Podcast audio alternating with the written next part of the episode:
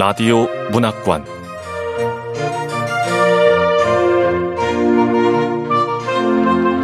한국 단편 문학 특선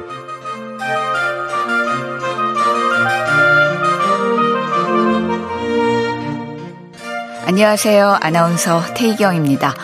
KBS 라디오 문학관에서 2022 미스터리 특선 4부작을 보내드리고 있습니다. 오늘과 다음 주에는 도진기 작가의 완전 범죄 보내드릴 텐데요. 도진기 작가는 서울대학교 법과대학과 같은 대학 대학원을 졸업했고 현재 변호사로 활동하는 작가입니다. 2010년 단편 소설 선택으로 한국 추리작가협회 미스터리 신인상을 수상하면서 작가로 데뷔했고요. 2014년 유달별로 한국 추리문학 대상을 받았습니다. KBS 라디오 문학관 한국 단편문학 특선 도진기 작가의 완전 범죄 첫 번째 편 지금 시작하겠습니다.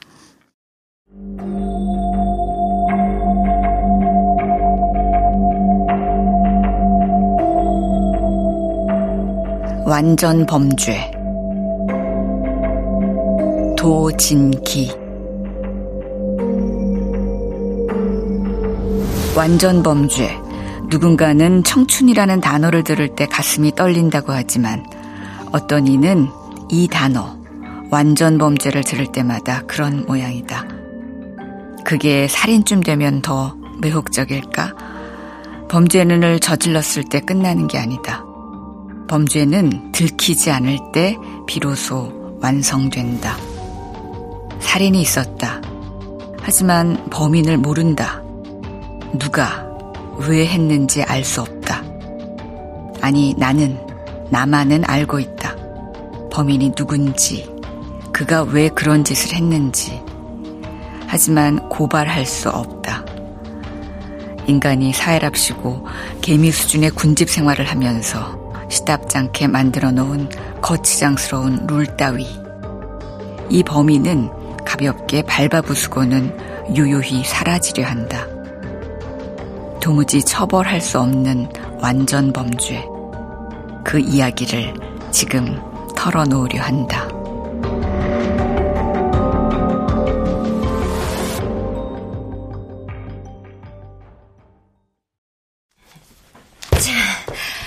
김 검사님, 사건 배당됐습니다. 네, 수영원님, 또 바빠지겠네요. 아, 과실치사라. 아, 과실치사? 우효 수사계장님, 아는 사건이에요? 과실치사 그 사건 부장 검사님이 일부러 김 검사님한테 배당했다고 하던데. 왜요? 네, 김지한입니다. 어, 김 검사, 난데. 아, 네, 부장님. 방금 사건 하나 배당됐지? 피의자는 석지현. 네, 지금 막 수사 기록 받았습니다. 어, 보면 알겠지만, 김 검사한테 배당한 거 사인이 뇌출혈이야. 김 검사 의대에서 의사시험까지 합격하고 검사됐잖아. 뭐 복잡한 건 아니더라고. 경찰에서도 과실치사 정도로 결론 내리고 불구속 송치했으니까 좀 쉬엄쉬엄 하라고 배당한 거야.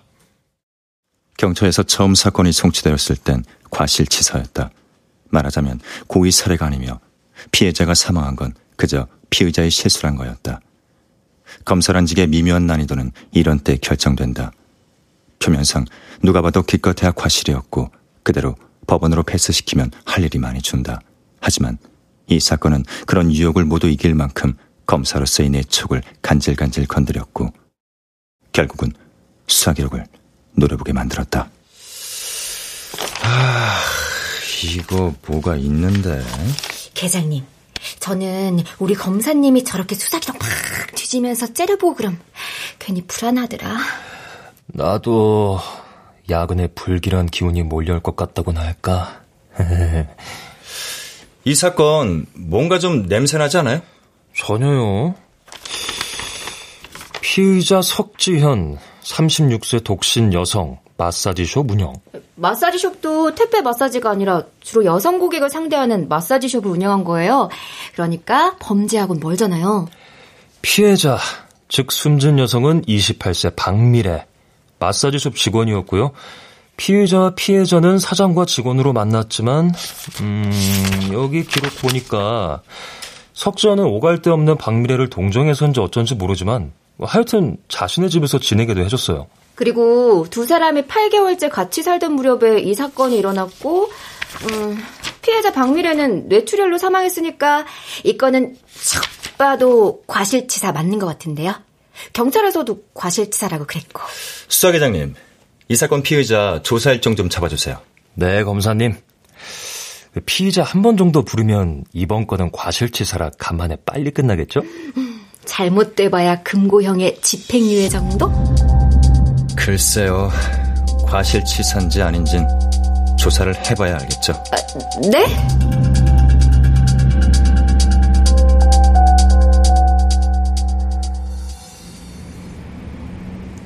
석지연 씨?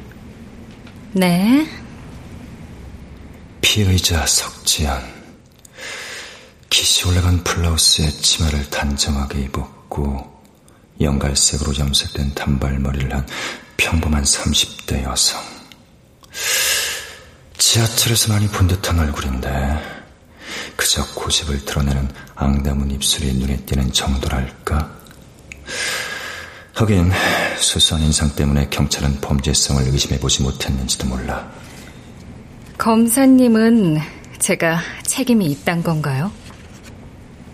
경찰에서 과실치사라 했으니 안심이다. 이럴 땐 일단 최초 신문할 때부터 길을 확 꺾고 돼. 석지현 씨가 책임이 있는지 알아보기 위해 부른 겁니다. 그날 밤 무슨 일이 있었는지 자세히 말씀해 주시죠. 경찰에서 있는 대로 다 말했는데. 그 진실성 판단은 내가 합니다. 아. 단호한 내 태도가 의외였던 모양이다. 잠시 후 석지연의 얼굴에 표정이 떠올랐다.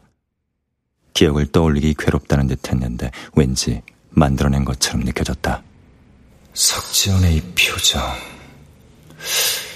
이 검사는 나와 다른 견해를 가지고 있어. 그러니까 뻣뻣하게 나가선 안 되겠다. 그런 표정 같아. 자기적인 연출, 완벽한 연기. 어쩌면 내가 석지연에게서 나쁜 예감을 받은 건 이때부터였던 것 같다. 그날 전 일찍 집에 들어가 있었고요. 미래는 술에 취한 모습으로 밤늦게 들어오더라고요.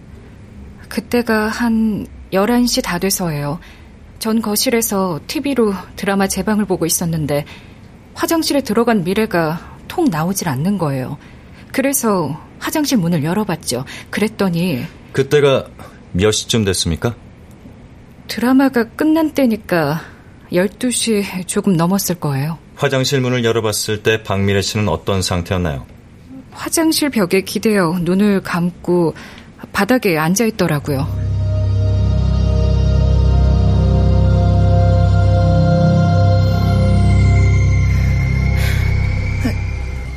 왜 그래? 토한 거야? 토사물을 몸에 다 묻히고 속옷만 입고 이게 다 뭐야? 미래야, 괜찮아? 전 미래가 술에 취해서 오바이트 했나 보다 생각했어요. 눈을 감고 화장실 바닥에 앉아 있었다면 그때 벌써 의식이 없는 거 아니었습니까? 모르겠어요. 그땐 그저 만취한 거라고만 생각해서 미래가 정신을 못 차리고 있었으니까요. 그 다음엔 어떻게 했습니까? 일단 속옷을 벗기고 몸에 묻은 토사물을 씻어줬어요. 그 다음엔 양팔을 잡고 화장실 밖으로 끌고 나왔고요. 힘에 붙여서 거실까진 데리고 오지 못했어요. 화장실 바로 앞에 뉘어놓았죠. 그러곤 화장실을 청소했고. 그때 박민아 씨는 알몸 상태였나요? 네. 제가 씻기느라 속옷을 벗겼으니까요. 얇은 이불을 가져다 덮어주긴 했습니다. 그때 시간이 밤 12시 조금 넘었을 무렵이란 거죠. 정확한 시간은 기억 못합니까? 정확하게는 잘... 아마 한 12시 15분쯤이었을 것 같아요. 씻기고 밖으로 끌어내려고 하는데 조금 힘들었으니까요. 왜 119에 즉시 연락 안 했습니까? 그냥 술에 떡이 된 줄로만 알았다니까요. 밖으로 꺼내놓으니까 곧바로 코를 골기도 했다고요. 아, 제가 좀 언성을 높였죠. 죄송합니다. 결과적으론 미래가 뇌출혈로 죽었으니까 물론 너무 미안해요. 그때 알아챘더라면 좋았을 텐데 후회도 커요. 하지만 전 의사가 아니잖아요. 그땐 누가 봐도 그렇게 보였어요. 아, 그 무렵 박미래 언니가 전화를 두 통 했습니다. 그건 왜 안 받았죠? 미래 전화를 함부로 제가 받을 수 없죠. 박미래 씨 언니하고도 잘 아는 사이 아니었습니까? 석지연 씨 집에도 자주 놀러 가서 하루 이틀씩 자고 가기도 했다던데요. 물론 아는 사이긴 해요. 하지만 어디까지나 미래한테 온 전화잖아요. 남의 휴대폰을 만지는 것도 그렇고. 전화가 두 번이나 왔습니다. 그렇다면 혹시 급한 사정이 있을 수도 있겠죠. 대개는 일단 전화를 받지 않을까요? 전화를 받아서 미래가 지금 술에 취해 전화를 못 받는다 이렇게 알리고 무슨 사정인지 들어보려 하지 않을까요? 그건 사람마다 다르겠죠. 전 좀 개인주의적인 성향이라서요. 그날 새벽 3시 20분경 석지현 씨는 박미래를 데리고 집 밖으로 나와 승강기를 탔습니다. 그러고 지하 주차장으로 내려가 차에 태우려 했어요. 그 장면은 모두 아파트 승강기하고 지하 주차장 CCTV에 찍혀 있습니다. 인정하시죠? 네. 왜 그랬습니까? 제가 한숨 자고 나왔는데도 미래가 화장실 문 앞에 그대로 늘어져 있는 거예요. 몇 번 흔들었는데도 깨질 않더라고요.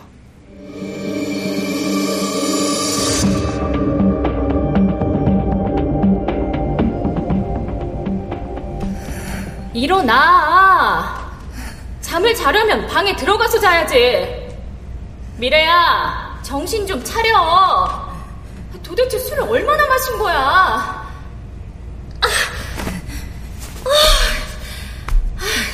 안 되겠네. 술 깨려면 시원한 데로 가야지.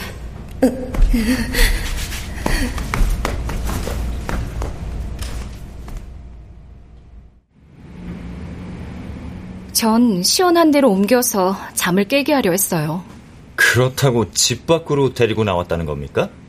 그날이 10월 2일이라 밖으로 데리고 가면 빨리 술이 깰 것 같았거든요. 아무래도 이건 상식 밖의 행동이야. 박미래 씨는 속옷을 입지 않은 채 겉옷만 걸치고 있었고 신발도 신지 못한 상태였습니다. 석전 씨는 의식이 없는 박미래 씨를 질질 끌면서 데리고 나오더군요. 그렇게까지 해서 깨울 이유가 있었나요? 그게 제 실수였죠. 그때까지도 미래가 심각한 상태란 걸 몰랐으니까요. 이런 터무니없는 답변을 그대로 조세에 남기면 법정에서 석지현한테 불리하니까 나로선 환영이지.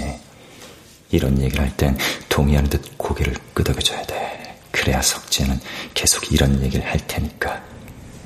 네, 그렇군요.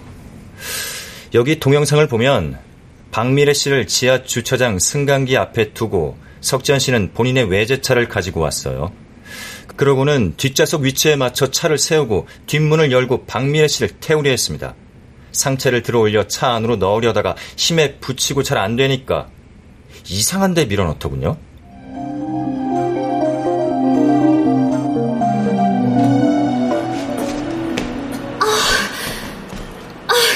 정신 좀 차려!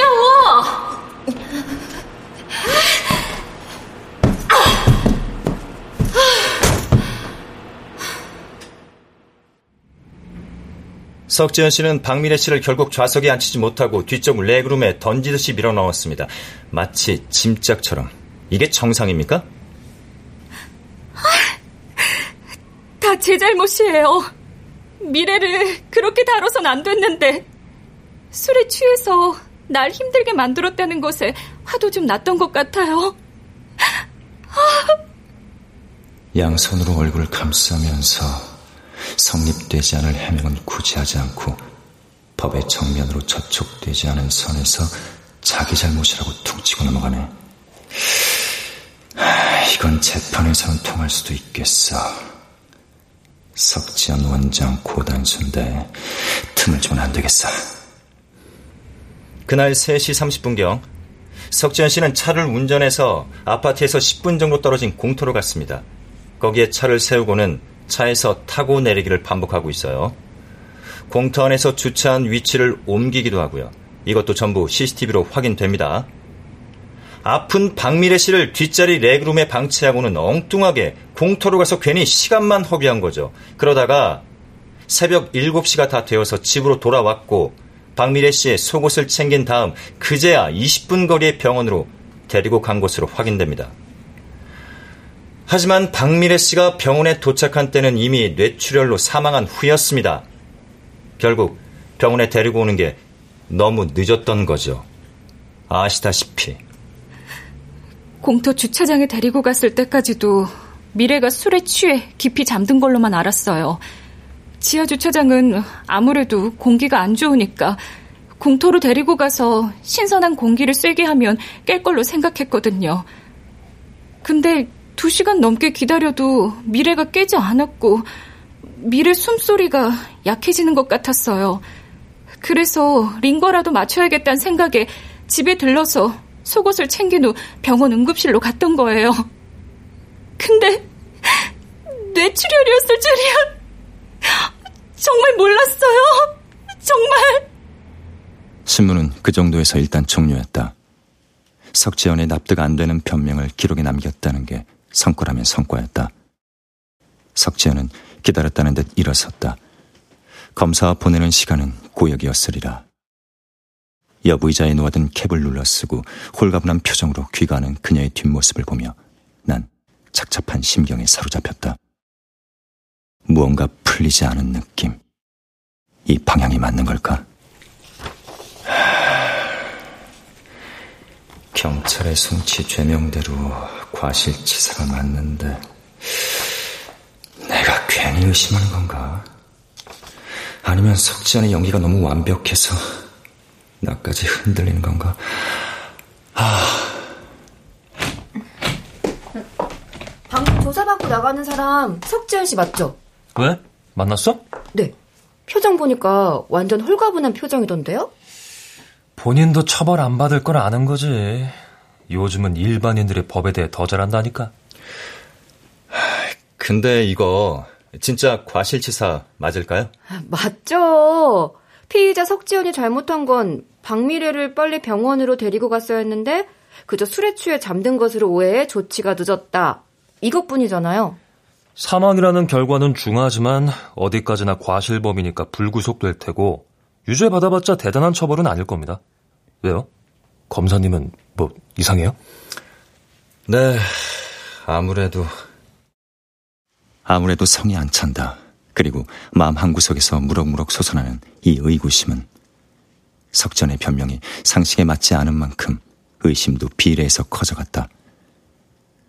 부장검사의 기대와는 다르게 나는 박미래의 뇌출혈이라는 질병명에는 큰 관심이 없다. 의사가 사망 진단서에 비외상성 뇌출혈이라고 썼으니 사인이 분명하다. 내가 다른 검사와 조금이라도 다른 점이라면 오히려 의사가 그렇게 진단했으니 그러려니 하고 믿고 넘어간다는 것 뿐이다. 내가 관심을 둔 지점은 다른 데 있었다. 박미래가 일으킨 급성 뇌출혈 증상을 과연 석지연이 못 알아챌 수 있을까?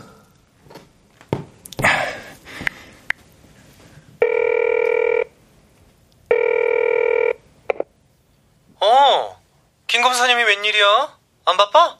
어, 물어볼 게 있어서 뇌출혈 증세하고 술 취한 사람 증세하고 같아? 아니, 당연히 다르지. 우리 의대 실습 시간에 뇌출혈 일으킨 사람 본 적 있잖아. 너는 의사 면허까지 있는 애가 갑자기 그런 상식적인 걸 묻고 그러냐? 왜? 아, 확인하고 싶어서. 고맙다. 내가 또 전화할게. 석지연 원장이 뇌출혈이라는 병명을 몰랐을 수도 있어. 하지만 박미래가 이상 상태에 빠졌다는 걸 모르긴 힘들지. 그렇다면 알고도 내버려도 치료 시기를 놓치게 만들었다는 이야기가 된다. 이건 살인이야. 고의 살인. 아, 고의 살인? 방금 검사님이 고의 살인이라 그런 거 맞지? 네, 회장님. 저도 들었어요. 분명히 고의 살인. 고의 살인 아닐까요? 석전이 만약 박미래가 뇌출혈이 온 걸 알고도 내버려 두고 치료의 골든타임을 놓치게 한 거라면 사실상 고의살인. 그렇다면 도대체 왜 그랬을까요? 글쎄요. 검사님, 만약 두 사람 사이에 갈등이 있고 직원이 마음에 들지 않는다면 내보내면 되잖아요. 설사 어떤 이유로 석지연이 박미래를 죽이려 했다고 해도 하필 뇌출혈이 그 시간 그 장소에서 때맞춰 일어나지는 것도 이상한 일이고요. 그러게요. 석지연이 박미래에게 가진 마음이 어떤 것이기에 위급 상황이 닥쳤을 때 그냥 내버려뒀을까요? 그리고 이게 살인일 수 있을까요? 혹시 보험? 보험이요? 아, 네, 보험 관계 한번 조사해봐야겠습니다. 아, 과실치사인데 보험 확인이 필요할까요? 가능성은 전부 확인해 보려고요. 아, 그래도 병사가 분명하잖아요. 의사 진단서도 그랬고. 그리고 검사님, 지금까지 보험 살인은 전부 사고사였어요. 지금까진 그랬죠. 하지만 그 틈을 파고든 범인이 있다면요. 하긴.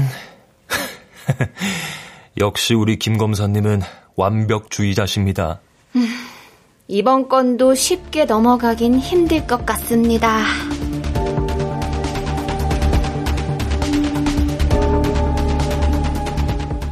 수사계장과 수사관은 떨떠름해 하면서도 곧장 조사에 착수했다.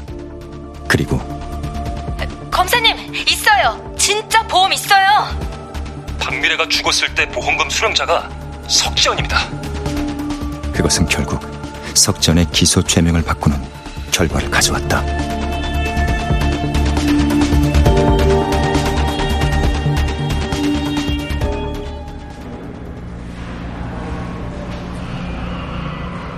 번째 공판 기일. 아직 판사는 입정하지 않았다. 석지연은 단정하게 빗어내린 머리를 하고서 단정하게 앉아있다. 흑백으로 대비되는 차분한 톤의 옷차림이다. 옆자리 변호사가 가장 범죄자 같지 않은 모습을 연출하라고 고치했겠지. 아무리 무성의한 국선 변호인이라고 해도 그 정도 조언은 해줬을 테니까. 네, 석지원 씨. 아무 걱정하지 마시고 편안하게 판사님한테 공손하게 아시죠? 국선인 이강현 변호사는 마치 구경꾼 같은 얼굴로 앉아 있다. 열심히 하는 국선 변호사도 많지만 이강현은 이를 설렁설렁한다고 검찰의 소문이 파다한 사람이었다. 그는 국선만 6년째다. 국선 6년째면 사건이 다 똑같아 보이고 이번 변호도 대충 할 거야. 그게 나한텐 유리하게 작용될 테고 지금 석지현은 내 시선을 피하고 있지만 여전히 당당해. 변호사가 안심할 만한 말을 해줬겠지. 절대로 기소되진 않을 거라고. 그래, 나도 알아. 이건 기소하기 어렵다는 거. 모두 어렵다고 했어. 부장 검사님조차도. 김 검사, 안전하게 과실치사로 가. 부작위 살인은 유죄 안 나와. 하지만 석지현한텐 뭔가 있어. 분명해. 난 그걸 반드시 밝혀내고 말 거야. 모두 일어서 주십시오.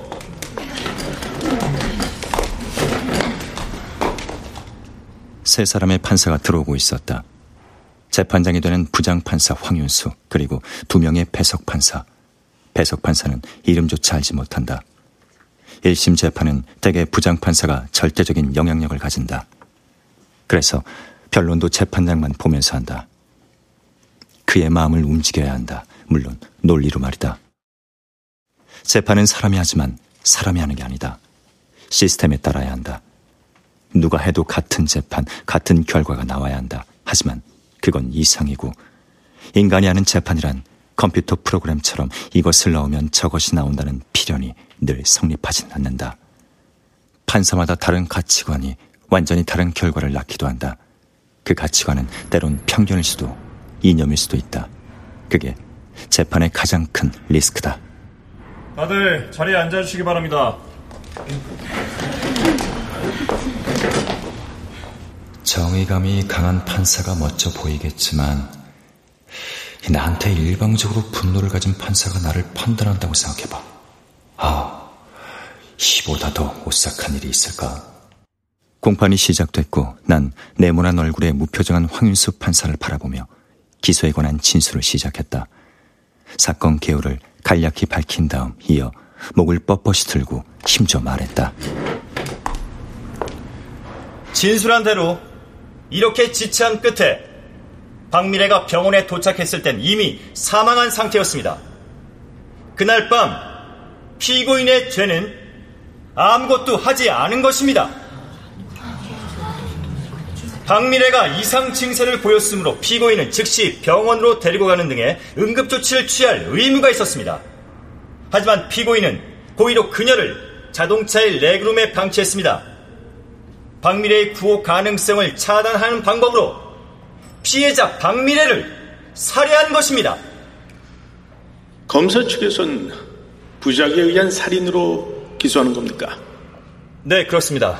부작에 의한 살인으로 기소합니다. 부작에 의한 살인으로 기소한다? 판사가 흠칫할 만하다. 부작에 의한 살인 기소는 대단히 드물다. 살인이라면 대개는 칼로 찌르든지 목을 조르든지 독을 타든지 하는 어떤 행위로 살인이 이루어진다. 반면에 이 사건처럼 아무것도 하지 않음으로써 살인할 수도 있다. 구조할 의무가 있는 자가 구조 행위를 하지 않고 고의적으로 내버려 둠으로써 사망케 하는 것. 그것 또한 살인이며 이런 경우를 부작에 의한 살인이라고 한다. 기소는 어렵다. 유죄를 받은 사례도 우리나라 역사상 손에 꼽을 정도다. 검사님, 부작위에 의한 살인으로 기소하는 건 힘듭니다. 역사적으로도 1977년 이리역 폭발 사고 때 열차 안 화약 덤이 옮겨 붙은 촛불을 두고 도망간 호성원이나 또 세월호 사고 때 배를 버려두고 아무런 조치 없이 도망친 선장이랑 그리고 중환자의 아내가 강력하게 퇴원을 요구하자 이를 허락해 환자를 사망케 한 의사 정도밖에 없습니다.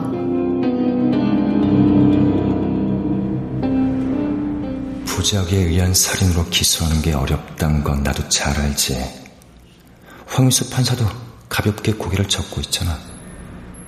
검찰 측 과실치사가 아니라 고의 살인으로 기소하신다는 거죠? 네, 그렇습니다. 우선 기소 자체에 의문이 드는군요. 무슨 이유로 아픈 사람을 내버려뒀으며 만약 정말 죽일 의도를 갖고 있었다면 사고라도 조작할 것이지 언제 뇌출혈이 올지 알 수도 없는 판에 이렇게 병을 기다린단 말인가요? 피해자 박미래는 사망 한 달 전 피생명보험사의 종신보험에 가입했습니다. 질병으로 인한 사망 시에도 2억 원의 보험금을 지급받을 수 있는 상품이었죠. 참고로 질병 사망 보장으로는 국내에서 가장 큰 액수입니다.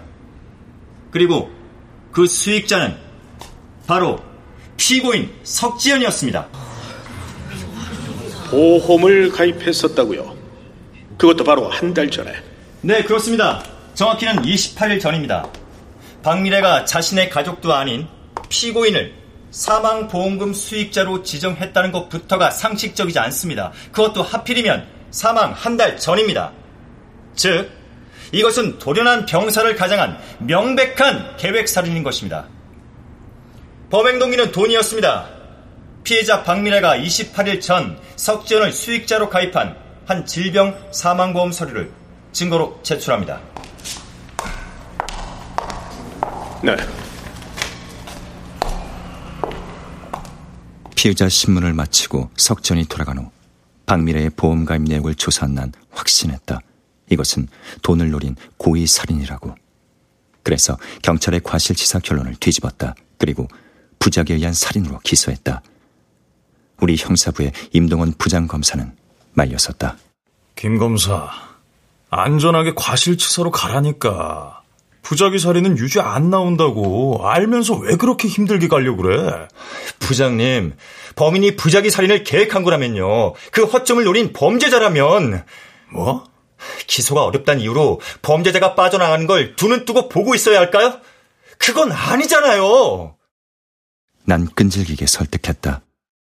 부장 앞에 늘어놓은 논리에 숨겨진 바닥에는 내 자존심이 있었다. 결국 임동원 부장검사도 결절안에 도장을 찍었다. 석지연을 힐끔 보니 입술을 깨물고 있다. 변호인, 피고인 신문하시죠. 예, 판사님. 이 건은 어디까지나 과실치사입니다. 검사 측에서 주장하는 고의 살인이 아닙니다. 피고인은 박미래가 술에 만취해 토하고 잠든 줄 알았습니다. 하도 일어나지 않으니까 잠을 깨우기 위해서 차를 태우고 공터까지 나간 겁니다. 그러다 링거라도 마치려고 뒤늦게 병원에 데리고 간 것 뿐입니다. 저 변호사는 석지연의 말 그대로 없는 아바타 같구만. 물론 내 기소는 부족해. 하지만 변호사의 변명은 더 부족하네. 보험은? 보험 어떻게 설명할 거야? 변호인, 보험에 가입한 사실은 인정합니까?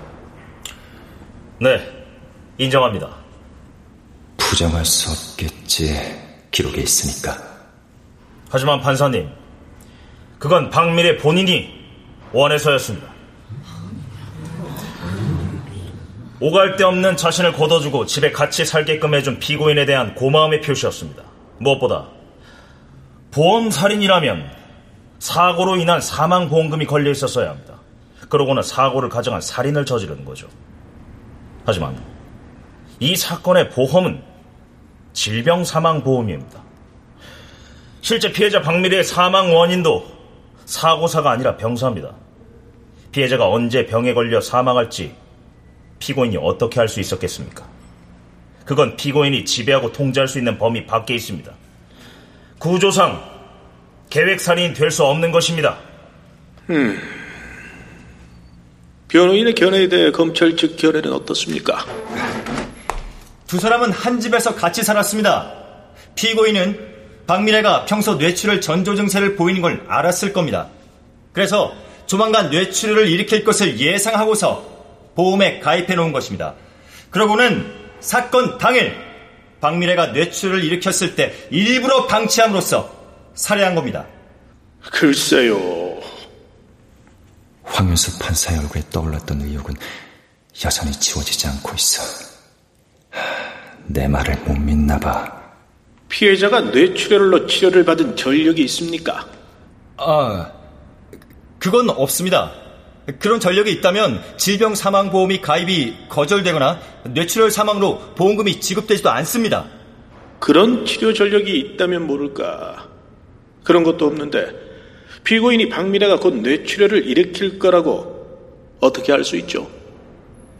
아, 그, 그건 앞으로 입증하겠습니다. 예상한 질문이었지만 나도 모르게 말을 더듬거렸다. 나도 알고 있다. 이 부분이 약한 고리라는 것을. 역시 판사도 의문을 가진 것이다. 내가 생각해도 현 단계에서는 조금 무리한 설정이다. 더 확실한 카운터 펀치가 필요하다.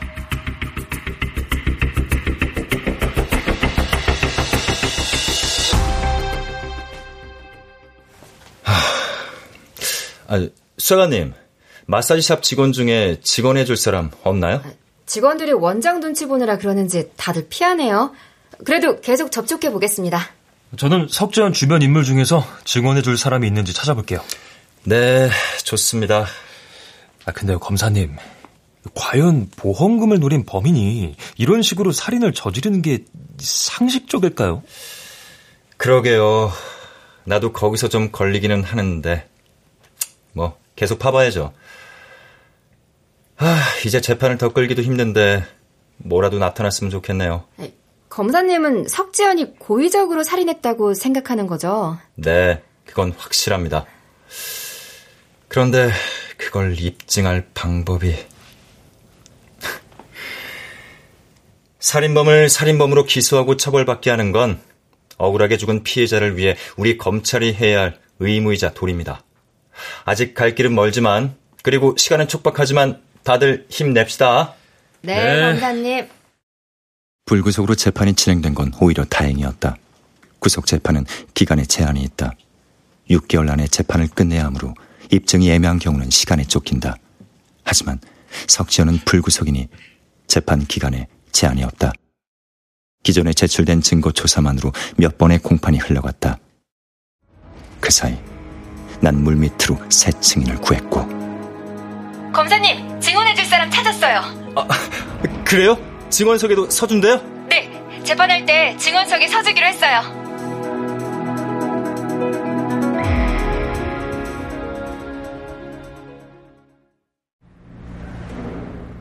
증인, 증인은 현재 어디서 일하는지 직접 소개해 주시죠. 네, 석지원 원장님이 운영하는 마사지 가게 직원 지혜림입니다. 지난번 재판할 때 판사가 의문을 가진 건 피고인이 박미래가 곧 뇌출혈을 일으킬 거라고 어떻게 알 수 있죠? 그러니까 석지연이 박미래가 조만간 뇌출혈을 일으킬 걸 예상했다는 것만 밝히면 돼. 박미래 씨가 평소 건강에 문제가 좀 있지 않았나요? 네, 언니가 좀 안 좋아 보이긴 했어요. 어떤 면에서 안 좋아 보였다는 거죠? 구체적으로 설명해 주시겠습니까? 자주 어지럽다고 했어요. 두통도 심했고, 아, 어떨 땐 구토도 심하게 했고, 발음도 잘 안 되더라고요. 술도 안 마셨는데. 구토를 했고, 발음이 잘 안 됐다고요? 네. 아, 심지어는 안면에 마비가 온 때도 있었어요. 가끔은 저도 못 알아볼 때가 있었고요. 누구 하길래, 언니 저예요 하니까 그제야 막 웃으면서 얼버무리더라고요. 그때 피해자는 뭐라고 얼버무렸습니까? 요즘 못 먹어서인지 사물이 겹쳐 보인다고요. 그래서 잠깐 못 알아봤다면서 미안하다고 막 과장되게 그랬어요. 언제부터 그런 증상이 있었나요? 어, 최근이었던 것 같아요. 최근이라면 어느 정도 최근이죠? 음, 언니 죽기 전 두 달 정도도 안 됐어요. 네, 그랬군요. 그럼 가게 안 직원들은 전부 박미래 씨가 건강에 문제가 있다고 인지할 정도였나요? 네, 그랬죠. 다들 걱정했어요. 언니가 최근에 살이 확 찌면서 혈관에 문제가 생긴 거 아니냐고. 그럼 사장님, 그러니까 저 피고인 석지연 씨는 뭐라고 하던가요? 아, 일이 힘들어서 그런 모양이라면서 좀 쉬라고 했어요. 병가를 줘서 병원에 가도록 배려해 주진 않았나요? 아니요. 미래 언니가 병원 가봐야겠다고 했는데 사장님이 말리셨어요. 말렸다고요? 네. 병원보다 일단은 좀 쉬어보는 게 우선이라고.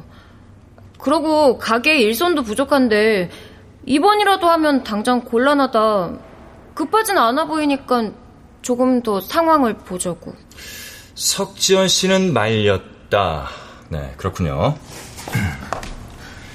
판사님, 피해자는 사망 두 달 전부터 급격히 어지러움증, 두통, 구토 증세를 보였고 언어장애, 안면마비까지 보였습니다. 그리고 사람을 구분하지 못하는 인지 능력 저하도 일어났습니다. 전형적인 뇌출혈 전조 증상입니다. 본인 말에 따르면 사물이 겹쳐 보인다고 했는데 이 복시 현상도 역시 뇌출혈이 오기 직전에 일어납니다.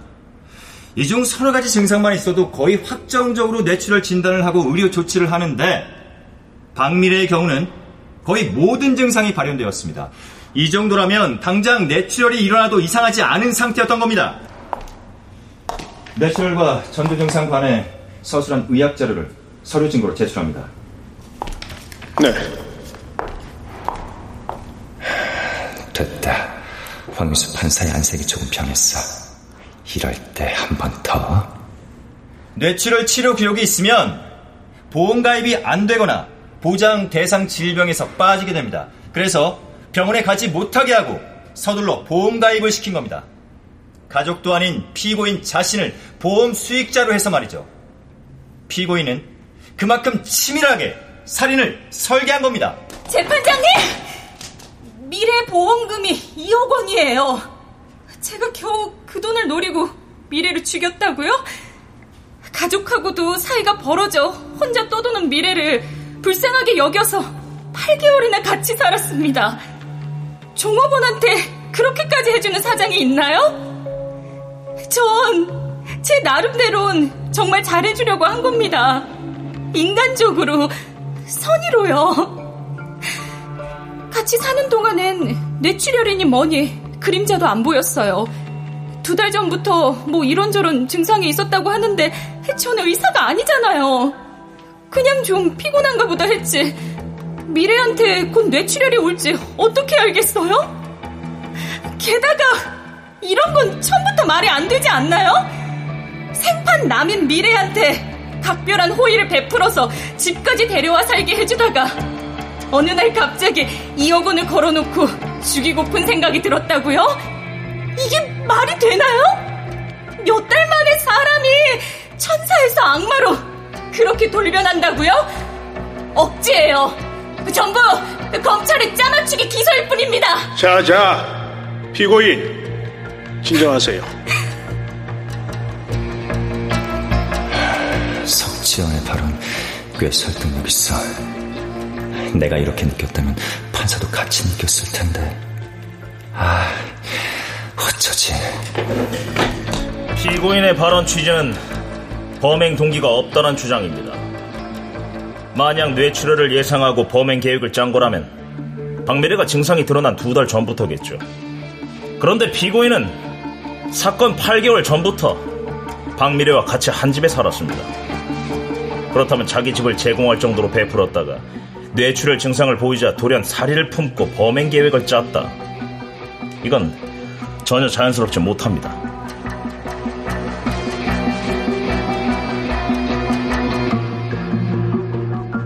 석지원의 폭발성 토로에 뒤이은 변호사의 냉정한 정리. 물론 아니겠지만 이게 사전에 짜인 각본이라면 최고의 콤비다. 황윤수 판사에게 먹혀든 것 같았다. 판사가 미세하게 고개를 끄덕이는 것이 보였다.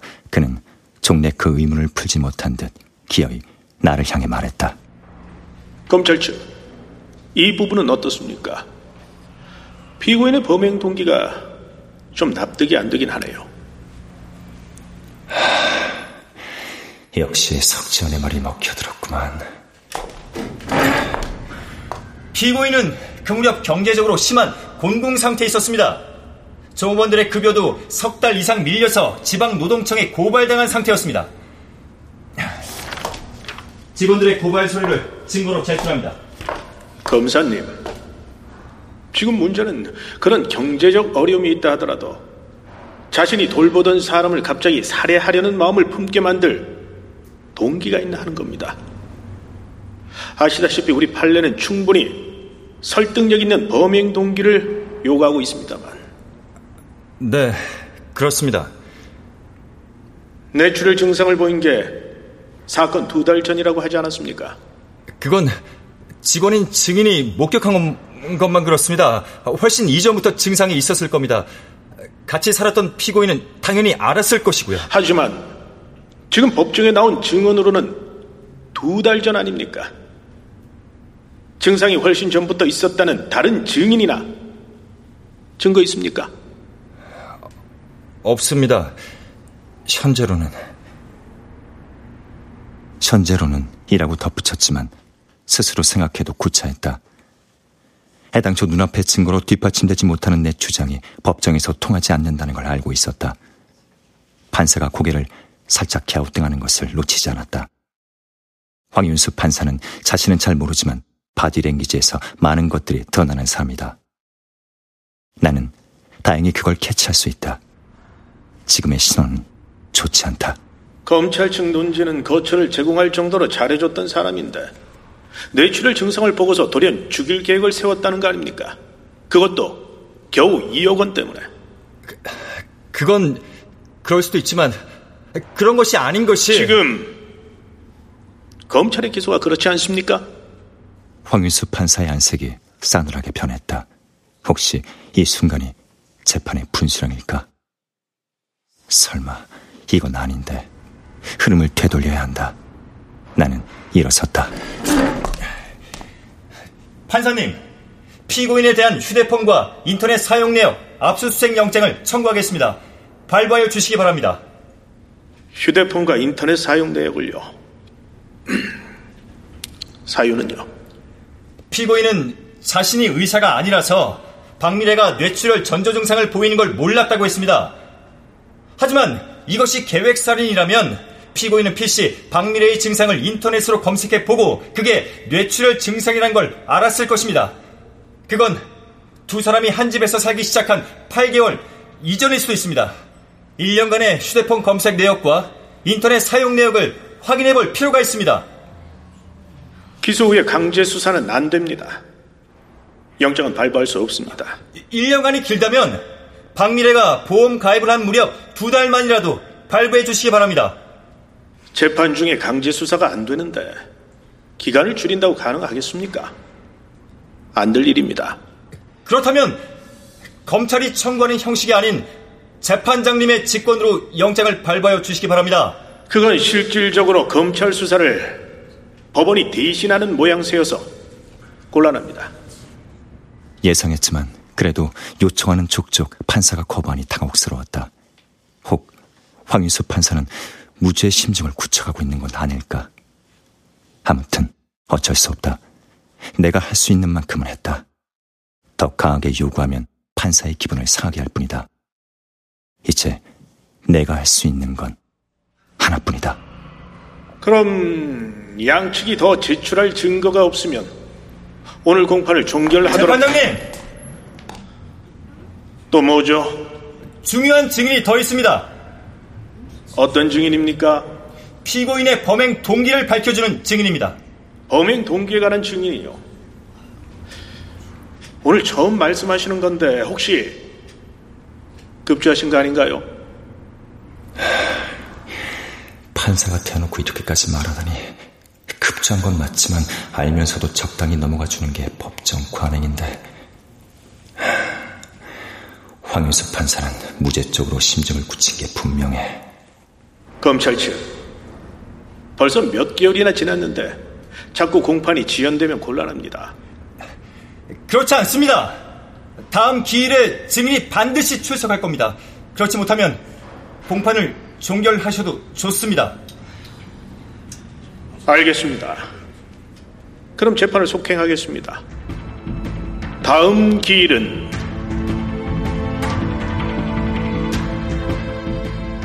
사주 후로 잡혔다. 일단 시간을 벌었다. 지금 당장 손에 잡히는 계획은 없지만 암담한 3주가 흘렀다. 그저 공판을 연기하기 위해 증인을 세우겠다며 되는 대로 말을 막 던졌지만 그건 예정된 결론을 미루는 것에 불과했다. 대책도 없고 증인도 없었다.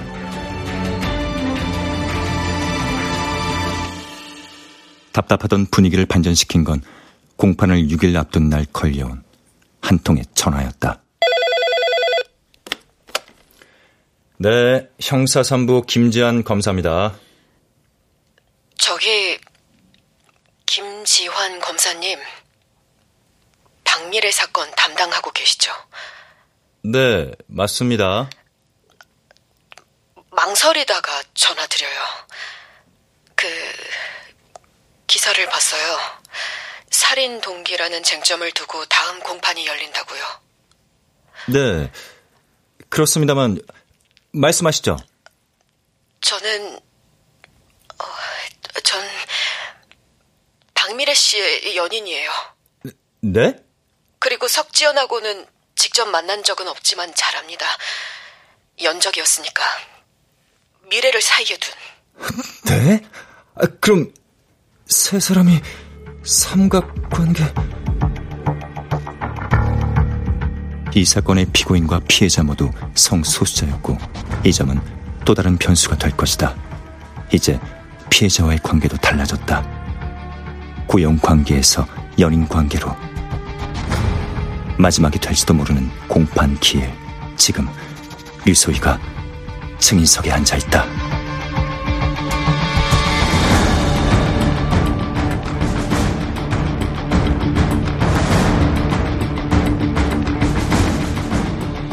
다음 주 이 시간에는 도진기작 완전 범죄 두 번째 편을 보내드리겠습니다.